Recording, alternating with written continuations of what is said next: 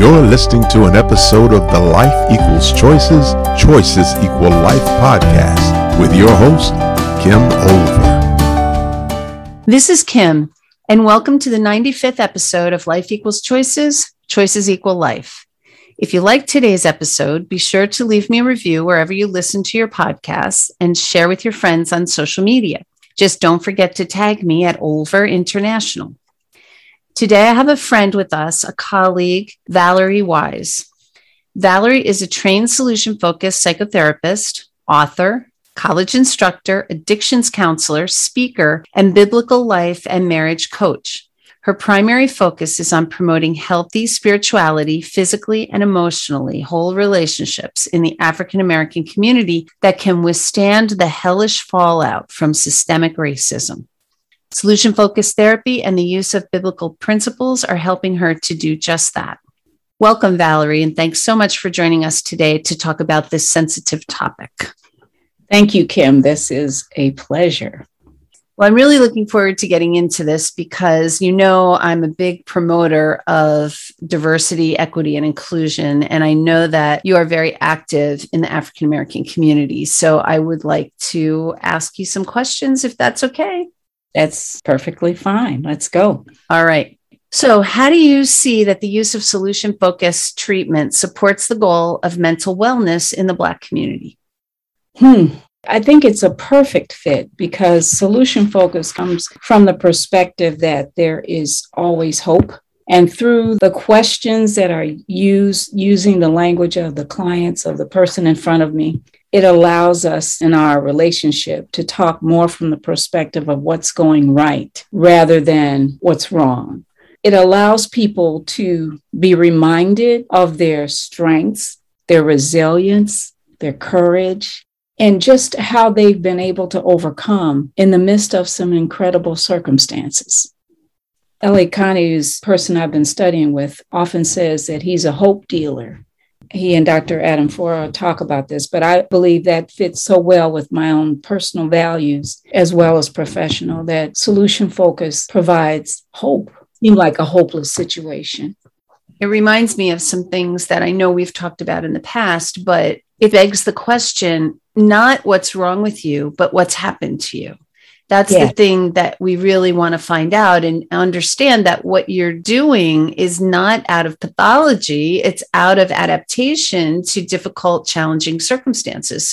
It's actually a superpower, not something that's wrong with you. I love that. I even wrote an article once called Coaches as Hope Warriors so, ah, yeah, yeah, I do think that helping our clients develop that positive expectancy is super important because if you don't believe they can get better, how the heck are they supposed to believe it, right? Isn't that the truth? And, and if I can add to that, I think the important thing to remember is that you and I were not trained to do that within our respective schools. You know, it was from a kind of problem based model, like a medical model. We find out what's wrong, we give a diagnosis, etc. And what I've found over the years is how people begin to identify with that, their labels.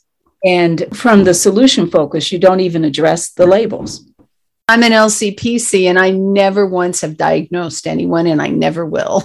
You know what? That says so much about you. Congrats. Bravo.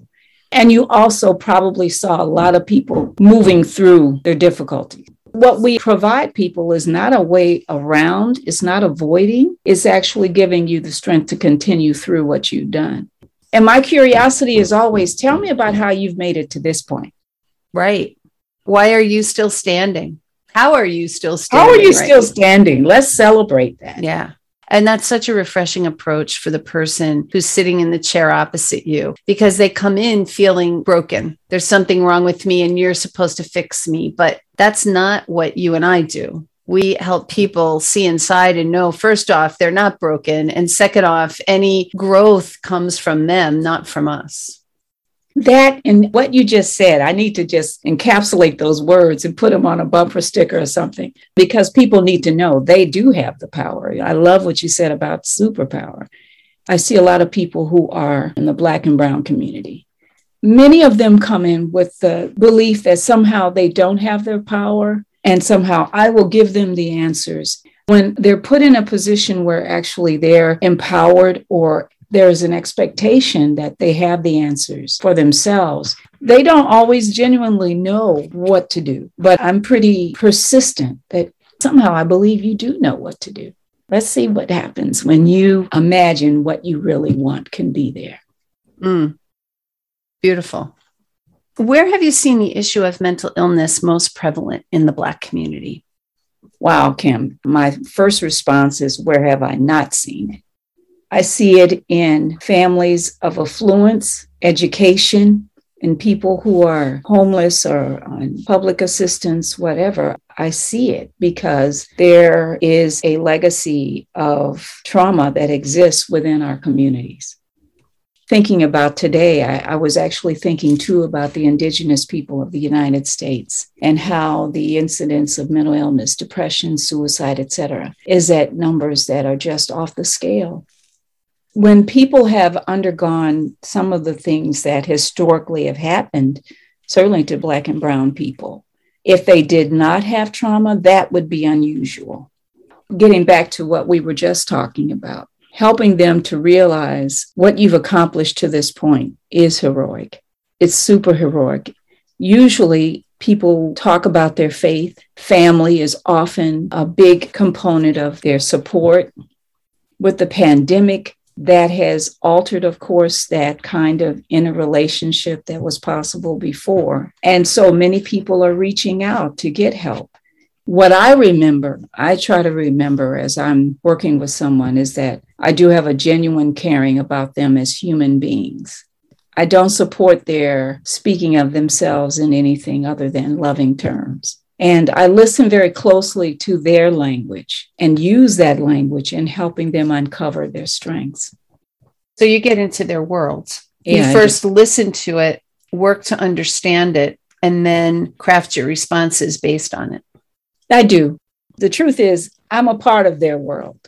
A lot of times people are looking for someone who can identify with them culturally. Having grown up in Gary, Indiana, Midwest, home of Michael Jackson. Yes, ma'am. Jackson 5, right? That's right. Uh, there's a certain level of uh, life experience that I can bring into this. I come to each session with awe, really. And in spite of the traumatic history, in some instances, many instances, we don't even address. I go with where they are in the moment when they show up. They realize that, you know what? Whatever happened has nothing to do with me right now. I am pretty amazing. I love the discoveries. It's so cool to watch the aha moments happen. Yeah, that's one of the things that keeps us keeping on in this field, isn't it? You bet. You bet. Yeah. So, what do you believe are the contributing factors to seeing this mental illness very prevalent in the Black community, Valerie? What do you think contributes to that? Systemic racism. Just to know that there is a system in place that is designed to make sure that you don't achieve the same economic, social, political, financial when you begin to realize and understand the reality of the kinds of systems that are in place to keep you from attaining a certain equality, no matter what, you do everything that you're told to do. You get your education, you're keeping your nose clean, you're not in trouble. And then you have stories like what happened to Ahmaud Arbery, jogging through a neighborhood, maybe stood in a building that was being constructed, but that didn't deserve him being killed, shot down like an animal. There's a book that I'm supporting, promoting called Fitness for Trial. And in that book, there's a discussion about a young man who was walking down the street, and the author calls it walking while black. Because of his mental illness, there was an interaction with the police and he was arrested. And he spent almost two years awaiting to be deemed fit for trial. And yet, there was never over that time any clear understanding as to why he was arrested. When you talk about how do these things happen, it happens when you're born Black, you're born brown, you're born Asian, you're born as a Native, Native American. Yeah.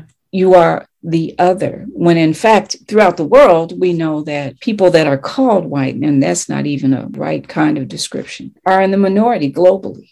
But in the United States, there's just been a system that's set up to make sure that you are never deemed equal as. It's bound to take a toll. For me, it sounds like the need for power is always compromised. You can't achieve what you see your white counterparts achieving, and it's just a constant reminder that there's different standards. All the time. I have to tell you, like I mentioned earlier, I grew up in Gary, Indiana, 50s and 60s, and I was used to seeing Black professionals lawyers, judges, doctors, nurses, teachers, artists. I left that community, went to the university where there was a lot of racism. I graduated from Indiana University in Bloomington. As I left the university, I started going into the world, and that's where I realized not much had changed in the United States. On the college campuses, sometimes I'd be involved with protesting or whatever. was going to change the world. And then it dawned on me like, get the paper, get out. You could do more that way. But I realized in going into various parts of the country that there was still a mentality of very low expectations in many instances and maybe surprise when people showed up that had accomplished certain things. I encountered people who had never left their communities, had never ventured into the downtown areas of their big cities. I was in California near LA or even in Chicago, realizing a lot of people have never been downtown. And what is that about? It's like that story about the elephant. As a young elephant, they put a chain around it to a log. And then he becomes this two ton, four ton animal, and he never realizes he could leave. You just take the log with him. I really believe a lot of that has happened to us. And I also see how, in spite of some of those things, we have risen to the occasion and exceeded. We have to acknowledge a lot of the accomplishments that people, diverse communities have made. Yes. But it's not for lack of, you know, that you have to pain and suffering has gone into that. Blood, sweat, and tears. Valerie, what role do you believe historical trauma plays in the mental health issues you're seeing? I just got certified in trauma, so I feel like I know a little bit now. And one thing that I know is that when you're having a trauma response, you can't think clearly. Your only thought is fight or flight. And so I think about a person black or brown who's pulled over by police is having some kind of trauma response based on what they know in their world. So some of the things that they do or responses that they have may not be well thought out in their own best interest because they're thinking fight or flight. Sure. Tell me what you think about historical trauma and mental health. The interesting part about this whole notion of historical trauma is a relatively new phenomenon. It's like somebody had a thought, you know what? Thinking about this and this and when it happened and whatever, maybe there's something to this. We talk about post traumatic stress, etc. But when you've had generations of stress, that kind of trauma, if you will, I think about the indigenous people, I think about my ancestors and people in Latinx community, Asians, Chinese Americans, etc. They suffered great indignities it's time that we recognize that what happened historically is still happening. I've read where sometimes the majority will say things like, why don't you just get over it? To me, it's like when I worked with women or victims of violence in the home and the relationship, just get over it. So you're just ignoring my pain. I don't exist. But historically, we need to talk about that. If you ignore what you did yeah, it was 400 years ago, but you did it. And the fact is, you're still implementing the same kind of thing, maybe more modern. There was a time in the 20th century, lynching of Black men was legal. Ida B. Wells from Chicago, a really courageous woman, took a stand and she used everything in her power to fight against that. But people use lynchings as public outings, social outings. Families would bring their children. Entertainment. And that wasn't that far removed from slavery. We can't ignore the historical antecedents that have created some of the problems we see today. My concern is that a lot of our youth don't understand or know the history. When you take a people's history, take their language, you take their culture, they don't have much left. So it's contributed greatly to the depression, the level of adolescent depression, someone we both know mentioned to me how he saw some statistics recently about suicide among Black adolescents. I remember being at NIMH meeting years ago and they talked about suicide by homicide, where some of the young people are actually provoking a violent response from police. Suicide uh, by cop, they call it. Yeah. I work with very young children as a consultant to a domestic violence agency and encountered suicidal ideation among four year olds. I've experienced that as well in my foster yeah. care days. It's just heartbreaking. What does a four or five year old know about killing themselves? But yet they have very high formulated plans for doing yes, just that. Yes. yes. What we believe children have this view of themselves as being able to help their family. They blame themselves, their problems in their homes. They see things getting better. That has just stuck with me all these years. If you're living in situations where there's such poverty, there's violence, as a 13, 14, 15 year old, the biggest thing I had to worry about was if I would be asked out Friday night or whatever, or stay at home. But you have kids today that are literally watching their friends be gunned down. And this is not something that's just happening. I remember when our former president was inaugurated, he made some comments about Chicago, killing in the streets and all that. But a lot of things people are experiencing and acting out on themselves comes from that historical trauma that's resulted in internalized depression.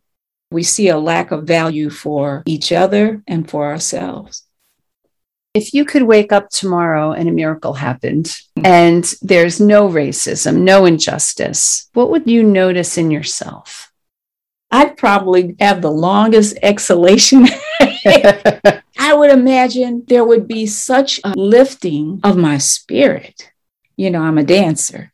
I don't dance as much as I, but I'm a dancer, and I'd probably dance so jubilantly and in such a free way. I'd probably move with such joy in every aspect. I would have a release of the latent fear that I carry for my grandchildren, for my son, for my daughter, for myself, my husband. You always think in some way you're kind of protected, but that's not really true. And if that were to be, I would know I was in heaven. that would be it that would be it. I think there would be a joy that would be inexpressible. One thing I've noticed is the younger generation seems to be much less biased than, say, my generation or even the generation that came after me. So, like we talked about being hope warriors in therapy, I feel some hope in this area of injustice and racism. I know it may not happen in my lifetime, but I do believe that there are people who know the moral answer and who can see see the systemic racism and will get in positions of power where they can do something about it. That is my genuine hope because there is nothing moral about treating people as different and not able to have the same rights as the majority. That is not what our country is built on. I am very hopeful I really, truly have hope that that vision of yours will one day be reality. Thank you, Kim. And I have to tell you how much I appreciate your hopefulness and your genuineness. I recognize that there are people who have stood against injustice historically and currently at the risk of their own lives. That is a kind of courage that we need to celebrate as well. I think about the woman in the early 60s that was from New Jersey and had watched on television the civil rights marches and stuff and decided she wanted to be there with them and who was killed. She couldn't stand by and do nothing. I believe what you and I both do, we're doing the something we can and make the difference where we can. And I think that that's the key, right? You look at your life and you see, do I believe this is right? And if your answer is no, it's not right, mm. then what can I do about it? And so often people think there's nothing I can do, but there really is something everybody can do if they mm. want to. It really comes down to where is your moral compass? Where is your social value? And what do you think is right? And do the right thing. And for me, the right thing is never to have one group of people better off than another group of people. That is so wrong based on everything I've learned in my life from the time I was a child. I stand with you, Valerie. Whatever mm. march you want to go on, I'm going to be there with you. If you want me, I will be there. Oh, I love um, it. Thanks.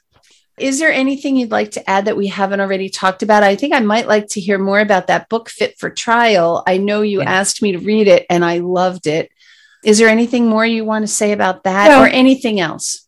I do want to say something about that book. It's due to be published in January, January 17th. It's called Fit for Trial Mental Illness, the Law, and Family Law. So it's a book written from the perspective of a mother, a family member who had a loved one with serious mental illness and how that mental illness intersected with the criminal justice system. And it brings attention to the fact that there are thousands of people that are in prison and jails, not because they have committed a crime, but because of their symptoms of mental illness as a result of talking about this more, we're looking at how to do away with the stigma and looking at people as not deviants and aberrants or something, an anomaly in our society, but rather people for whom we should have compassion. And helping our police departments because that's not what they're trained to do. But unfortunately, too many times police are a last resort because that's all families have, really. That's something I do want to mention. I also am a part of NAMI, the National Alliance of Mental Illness. I have talked about the racial disparities in mental health treatment. So I'm just a part of a group of people looking to reduce the stigma around mental health issues and just being able to open our mouths and say that many of us, if not all of us, have at some point experienced a mental health crisis depression, maybe there's been suicidal ideation, that's considered a mental health issue. If we're not talking about what's happening, we're going to lose more of our young people and others to this problems. That's the one thing I'd like to leave your listeners with today. Thank you for that. And if people want to contact you, Valerie, is there a way for them to reach you? Yeah, I have a website, www.valeriedwise.com. I can be reached by email at lifedancer1 at comcast.net. Then I have my phone. You can call me 708 269 8063. It would be great to know who's maybe heard some of our discussion today. I'd love to hear from them. Terrific. You hear that, people? Give Valerie a call, email, anything. And I also know, Valerie, you do public speaking, don't you, on these topics? I do. Yes, I do. So, so if you're I, looking for someone to speak on uh, systemic racism, on mental illness in the Black and Brown community, Valerie's your girl. Okay. Thank you, Kim. Valerie, I just really want to thank you so much for being willing to talk to me about this sensitive issue. I know this is not an issue that is to be taken lightly, and it is not something to be swept under the rug. So I really appreciate your willingness to talk about this with me and to my listeners. My pleasure. I hope you enjoyed today's podcast and remember to leave a review and share with your connections on social media. I also hope you'll join me next week when I'll be changing our focus to leadership and talking with Dr. Ruby Powell about the ideas around this topic and how she coaches leaders. I'm looking forward to it. Talk with you then. This has been another thought provoking episode of Life Equals Choices, Choices Equal Life. To listen to past episodes, please visit our website at lifeequalschoices.com or listen wherever you download your podcast. And don't forget, remember to subscribe.